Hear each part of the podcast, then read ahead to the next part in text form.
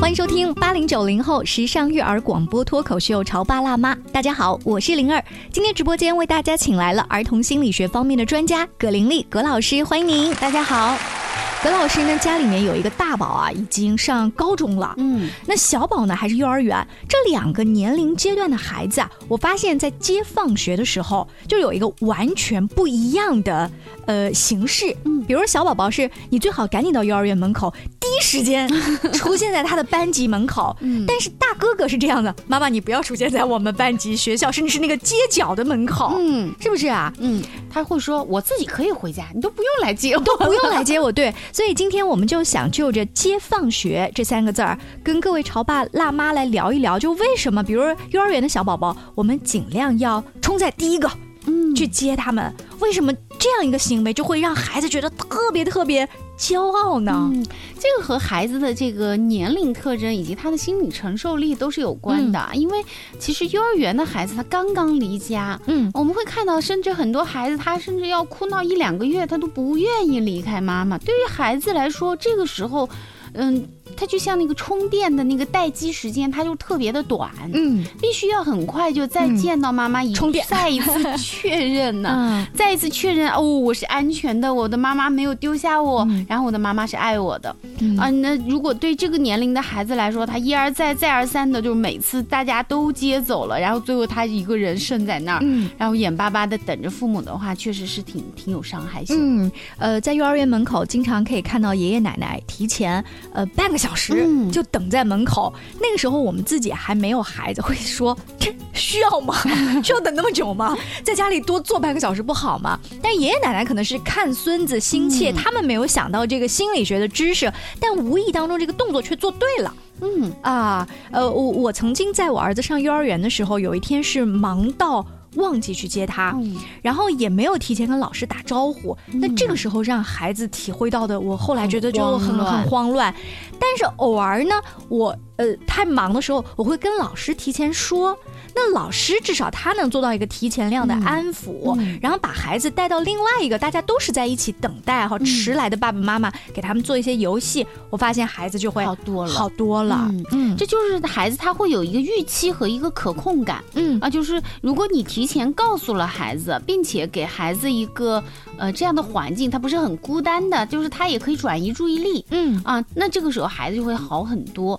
如果就是像灵儿你刚才说的，你你自己也忘了。老师也莫名其妙，就是咱们可以看到，这时候其实老师也是会有一些慌乱的。对，而孩子他完全不知道发生了什么，就是我的妈妈她不见了，他他会不会觉得爸爸妈妈不要我了？会的啊，就是我幼儿园的孩子，他的想象力是非常的丰富的，他可能会假想出各种各样的一个呃世界。嗯，那其实。最终他是需要一直到见到妈妈的那一瞬间，不论你怎么安慰他，他那个心才能够放下来，才能真正的落回原地啊。嗯，所以咱们就是，如果你真的不能去接的话，那么你一定要跟老师说好，提前说而且呢，最好也要提前跟孩子也要说好。嗯，就是我今天会晚一点来。是你刚刚说孩子的想象力特别丰富，你不知道你持去的这十分钟他想了一些什么，让我想起一个例子。我身边有一个好朋友，他的孩子已经将近十岁了，生。活在北欧，所以在这个季节那边已经非常冷了。然后那天呢，妈妈耽误了事情，迟去接孩子一个小时。你知道，这一孩子在学校门口硬生生的站在户外等，其实等于是欧洲的大冬天了。我说这孩子傻不傻？他为什么不进去啊？到里面等？他说后来我接了儿子，我的儿子告诉我说，我一路都在担心妈妈在开车来的路上会不会出车祸，已经被撞死了。嗯。就是他的想象力非常恐惧，非常丰富哈。当然，妈妈后来赶紧告诉他说：“对不起，对不起。”那个时候其实心里面是有很多的心疼，很心疼的。呃，我记得我们小的时候上的幼儿园，大多数都叫单位的子弟幼儿园。嗯，就是。爸爸妈妈他们办公室里叔叔阿姨很熟悉，所以经常是这样。哎，来来，你你们几个一把就把把你们接回去了。然后我那个时候就每一天看不了今天哪个叔叔哪个阿姨，妈妈最来啊，哪个来？然后有的时候还是这样，就是可能这个阿姨她本来是接他们家小孩的，那顺着一把就说，要不然你妈也在，我就一把把你带回去了吧。我那种被提溜着顺带着拎走的感觉，我不知道我该不该跟着走。嗯，后来可能是他们老师跟这个阿姨之间交流了一下，因为他们太熟了，很放心，说你去吧，你妈妈已经跟他说过了。嗯，我才会啊，要去吗？但其实我心里是。很忐忑，有点忐忑。嗯，呃，确实是的，就是对于孩子来说，他那种可控感非常的重要。因为其实你想啊，就是那么一个几岁的小人儿，他在这个世界上面有太多他无能为力的事情，而他最。安全的最可以依靠的就是他的父母，嗯，那么这时候父母又凭空消失了，对啊，就是孩子会觉得非常的恐慌。那但是如果父母亲事先跟孩子有一个告知的话，那么这个恐慌的程度就会大大的减轻。你说到提前告知，会不会有爸爸妈妈觉得这么小的小孩小班啊？我跟他讲了，他哪能记得啊？不一定要说，其实不要说小班了，就是我们会说，就是呃，你比如说哺乳期结束以后，我们必须要上班啊。那么一个小婴儿，他只会哭、只会喝奶、睡觉的孩子，我们都会去建议父母亲每一天上班之前要跟孩子做一个告别。就他可能不能够理解，呃，你说了什么，但是这个仪式他会知道。嗯。啊，就是妈妈在做这样一个动作之后，亲亲我、抱抱我之后，妈妈会消失一段时间，然后妈妈又会回来。嗯，那这个就会，呃，一开始头两天他可能不知道，然后慢慢的有规律了之后，就会极大的降低婴儿的焦虑程度哦，所以从喝奶的时候到上幼儿园的时候，就是这些必要的回应是都要给的。是的，就不论你是因为什么原因暂时不能陪在孩子身边，你一定要把他当做一个能听懂你话语的成年人去告知他，并且呃要在你承诺的时间要返回。哎，你说承诺的时间真是。要不然我就不承诺吧，就我我不说，我不说我今天妈妈做第一个来接宝宝的好不好？嗯，我的天啊，这个压力太大了。像我们呃单位有一些同事是这样子，你会发现他那天下午特别特别忙，特别着急。你一问他为什么，他说我已经好几天没有去接我们家孩子了，不行，我今天一定要把工作提前完成，跟领导请个假，说说我答应我女儿的，嗯，就是那种答应会让他特别特别慌张。你说咱还是要不然不答应了，就就正常的去接好了。嗯，就是。你不要给孩子一个会落空的期待就好。那如果你搞得自己也非常的紧张，然后可能还完不成，然后这个承诺又落空了的话，我觉得确实没有这个必要。嗯，因为其实，嗯，只要对孩子来说这件事情是可控的，是在他的经验范围之内的，咱们相信孩子其实是有这个能力去承受的。好，那就是各位年轻的爸爸妈妈，记住，从喝奶的时候到上幼儿园的时候，就要跟孩子。提前就是讲清楚啊，今天我们去接你可能会迟一点哦，啊，你跟老师再多玩一会儿，讲会故事啊，等等，不要以为他小不懂哈。然后还有就是有一些爸爸妈妈说，那我也想第一个好或者早一点冲在他幼儿园班级门口，可是我们工作不允许，那只能靠后，所以我们家可能是永远都是叫拖延班里面的，叫延时班里的。包括现在双减政策落地，有一些那个孩子报了学校的延时服务。你知道就会到了那个点儿，老师会说：“哦，今天没有报的可以被家长先接走。”嗯，那些。坐在那儿的就眼巴巴看着那些题可以提前走的孩子，其实他知道留下来也会有各种兴趣班，但是他还是非常渴望的那个眼神。嗯，那怎么办？我们家长没时间。我们看到就是在现实层面上，其实我们确实每个家庭都有他自己的一个局限性，我们不可能能够做到嗯那么完美的一个毫无瑕疵的一个养育过程啊。但是呃，我们可以通过其他的一个方式，比如说你给孩子一个确定的信。信号，而且你在日常的生活中能够有一个各种各样的信号的释放，就是说妈妈爱你，妈妈是呃把你。你在我的心目中很重要，嗯，然后我虽然现实中我可能做不到那么样子，每天全职妈妈到点就接，但是孩子如果能够确信，就是我们我的妈妈她并不是不爱我，并不是她不想来接，那么我的妈妈她也需要有她需要应对的一些现实的事情，其实这也是能够提高孩子的一个对现实的一个认知能力啊，呃，对这个很多的，就是我们说，其实孩子成长的过程当中，挫折是无处不在的。那么孩子去应对这些小小的挫折，呃，他在慢慢的习得他的这种抗挫的能力。嗯，还是就是实话实说嘛，哎，跟他讲情况、讲道理嘛，不要以为他小就什么都不懂哈。啊，刚才我们说到的是小宝宝的阶段，你呃真的做不到永远冲在第一个去接送孩子的话。哎，我可以一个学期至少做一次，你你总是可以找机会做到，对不对？咱们可以送给孩子一个礼物嘛？哎，真真是，那那这一次啊就特别珍贵。如果你每天都冲在第一个，他说不定也不稀罕。啊，我们刚才拿葛老师家两个宝宝举例子，说那这是小宝宝，他很稀罕。可是大哥哥那就不稀罕这样了，嗯，他巴不得你不要出现在学校门口。呃，是啊，就是你随着孩子的年龄的增长，我们要看到，就是刚才我们说的这个待机的时间，它是越来越长。那么甚至在呃，应该在初中吧，其实小学高年级就会出现，尤其是男孩跟妈妈，嗯，女孩可能会好一点，女孩她可能是跟爸爸。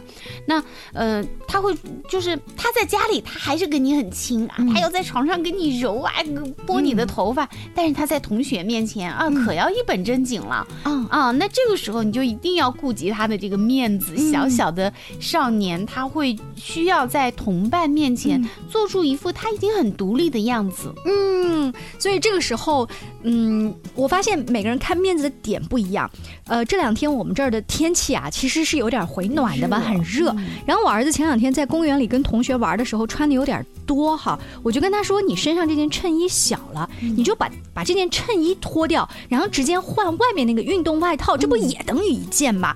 那我想男孩子就户外换一下就好了，因为我觉得你穿一件像马猴一样小的衣服这件事情更丑，更没有面子。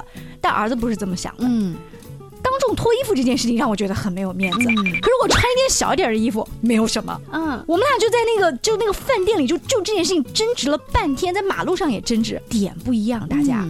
对，就是嗯，他看中的这个可能和你是不一致的。那么这个时候，在没有什么原则性错误的情况下，我们还是要按照孩子的意识来。尤其是那个大孩子，他已经很要面子了。我跟孩子争执那时候，他的同学都在身边。我要是早一点听葛老师的 话，多好啊！那时候我就会想，哦，考虑到孩子的面子。因为孩子穿一件小一点的衣服是谁没面子？不是孩子，是我没面子。这个妈妈不会照顾孩子。对，所以你看，细细想来哈，这个呃，如果是接一个青春期的孩子放学，就是是让他没面子，还是让我没面子？这事都是我们要仔细的想一想。稍微休息一下，呃，广告之后呢，请葛老师接着跟我们来聊一聊接小孩子放学和接大孩子放学当中的文章可不一样哦。你在收听的是《乔爸拉妈》，小欧零二，叫你变成更好的爸爸妈妈。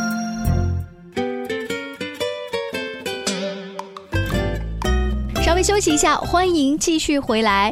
在听节目的各位，你接孩子放学的时候有没有什么刻意而为之的一些呃小动作哈？呃，比如说偷偷的观察孩子。嗯，为什么这么讲呢？我觉得我上小学的时候，我爸妈为了培养我的独立性，但又怕我在大街上面啊打打闹闹或者不认识路走错，他有一天是悄悄的跟在后面看了半天，直到我确定我只是小打小闹了一下，基本大方向还是 OK 的，才放心让我一个人走。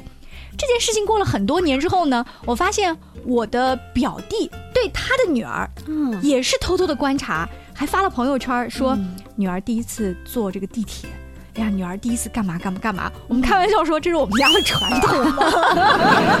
哎，其实我觉得这种。尾随啊，嗯，是在很多的家庭里面都会出现的。嗯，但我说的是，嗯，有一些家长他其实我们看到，我们总归是不放心嘛，跟过去不一样，那个距离很近啊，也没有那么多的车。但是孩子他会坚决的拒绝，孩子会说我不需要你接送了，嗯，或者是我不想让你出现在我的同学面前，家长又不放心，那我们就是可以去尾随一段时间啊。但有没有可能因为这个尾随造成？亲子间的冲突，其实还看你怎么去解读这个尾随。比如说，那比如说你如果在后面跟着以后呢，然后你可能看到孩子，嗯，做了，比如说到小卖部买了一点不好的东西，你回去噼噼啪啪把他训一顿啊，然后你看我就知道你怎么怎么怎么样，对对对，啊，你我不跟着你，你就会干什么什么什么坏事儿。那孩子之后肯定是很愤怒，就是他会有一种被跟踪啊、被监视的感觉。那其实如果我们去。能够去按下这个性子，只就是告诉孩子，嗯，那我可能会在后面陪着你，我就直接告诉孩子，啊，就是你自己走，但是妈妈会不放心。嗯，那我必须要跟着你走一段时间。嗯嗯，啊，我确信你都能够应对各种各样的情况以后，我才能够放心让你一个人走。那你说预知的这一段时间，他会不会心想，哎，今天妈妈会不会在？哦，今天不在，哎，明天会不会在？我觉得一个真诚的态度很重要，就是当我们对孩子很坦诚的时候，我可能就我就会告诉他，那我这一周我都会跟着你。哦，那从下一周开始我不跟，当然我们也要。确实要克制住自己啊！就是我跟着孩子，并不是。就是像防贼一样，防止他这个那个。那我跟着以后回去，我就要跟孩子讨论。我认为你今天的什么什么路线选的不太科学，或者你今天在小卖部里面买的这些东西，我认为你不可以买。嗯啊，就是我们会直接的告诉孩子，我的管理的这个界限在哪里。那么我会怎么样子对你提要求？其实这就是一个非常平等的一个交流的方式，而且会让孩子知道，我的妈妈她是在关心我，她跟着我，并不是要伤害我、窥视我。嗯。啊，甚至是呃抓我的小辫子来打击我。哎呦，说到这个小卖铺啊，我发现学校门口的小卖铺真是神一样的存在，它会有家长不喜欢的各种东西，但是它又永远都有的卖。现在小孩是这样，他除了那种零用钱，他会有电话手表嘛？嗯，你知道我我们家电话手表，只要他消费了，就家长的手机上会有。如果他只是消费一两块钱的话，我们就肯定你知道他会买一些小零食啊、文具这些的。突然有一天，大概消费了有二三十块钱，然后爸爸就会跟我说：“你看一下儿子的消费记录，一下变多了。你猜这个臭小子在干嘛？”嗯，我不知道各位你们觉得孩子一下消费二三十块钱可能会干嘛？二三十，对，他是请客了吗？哎，对了，后来有意无意我跟他聊起，他说：“对，那天我就请同学一起吃了冰棒。”我说：“那你挺大方的呀，就是跟你的好朋友一起分享。”他说：“我们同学之间经常互相请客，他们也经常请我啊。”我就会发现，哦，原来那是他们的小社会。如果你你你过多的去干预的话，其实也不好。有的时候睁一只眼闭一只眼，嗯，会破坏。就是你过度的去要求孩子按照你的那个格式，因为孩子在慢慢成长的过程当中，他就不断的一个社会化，他需要在那个团体里面适者生存，然后你总是按照这个。隔代的这个要求去要求他，那你会破坏孩子的一个人际关系相处的能力。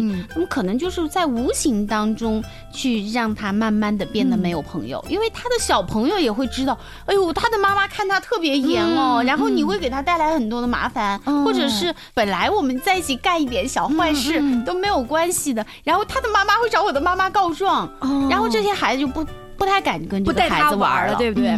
我身边还有一个这个初中生的妈妈跟我吐槽说，啊，对我们也是想锻炼孩子的这种呃自我管理哈，就偷偷的跟了他一段时间，后来发现这个大一点的孩子不仅会去文具店。还会去旁边的那个炸串店啊，就是吃那个，因为他们长身体嘛，就饿的特别快。然后你说那炸串有什么好的呀？还带那个辣椒油，那个油都不知道什么油。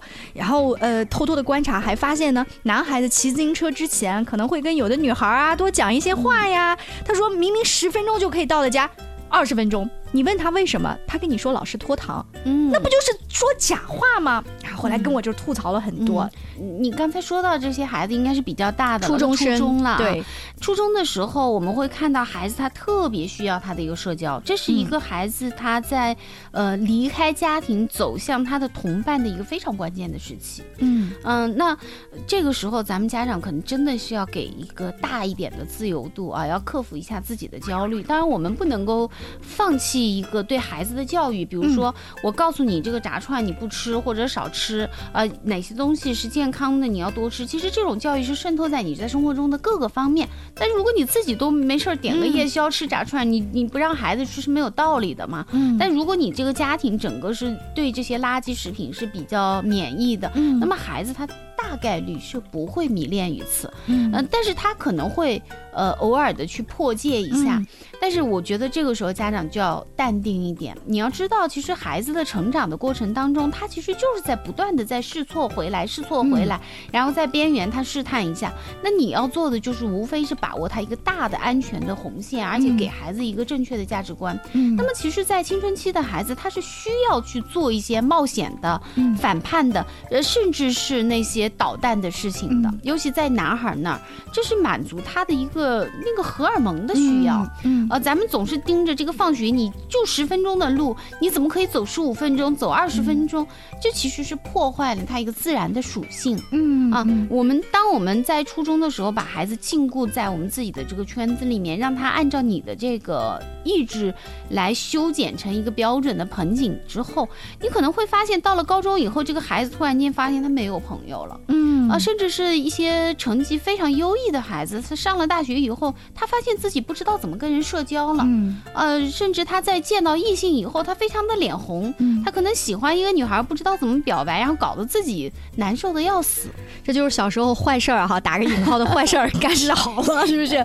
交给老师的检讨交少了。嗯，就是我们必须要承认，孩子在成长的过程当中，他是需要做一些坏事的。嗯，这个坏事只要是无伤大雅，我们要给他这个空间啊。家长要克服一下这个焦虑。呃，很神奇。你看，我们今天聊的是接放学这样一个话题，那就发现小宝宝接放学的这个背后的故事，和接一个青春期的孩子接放学背后的故事是完全不一样的。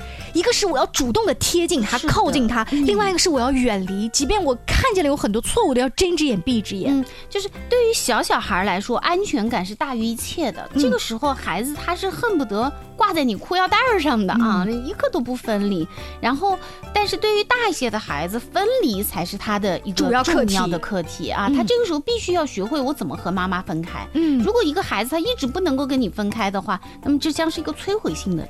哎，那葛老师，你说这两个之间啊，就像过生日一样，他是吹了一个蜡烛，这件事情好，我就开始从呃这个要安全感到要分离。No no no，对他他有没有一些标志可以提醒家长？因为我发现现在孩子他是自然而然的就过渡，是家长过渡不了。对，是的，就是可能我们我相信在座的听潮爸辣妈呃习惯的这些家长啊，其实多少已经有这样的一些意识了。我们必须要看到，就是孩子他在这个不同的阶段，他的需要的东西不一样。那呃，在小学低年级的阶段，你是跟他呃怎么亲密都不为过。那基本上女孩从三四年级，男孩从五六年级开始，他就慢慢的进入了青春早期。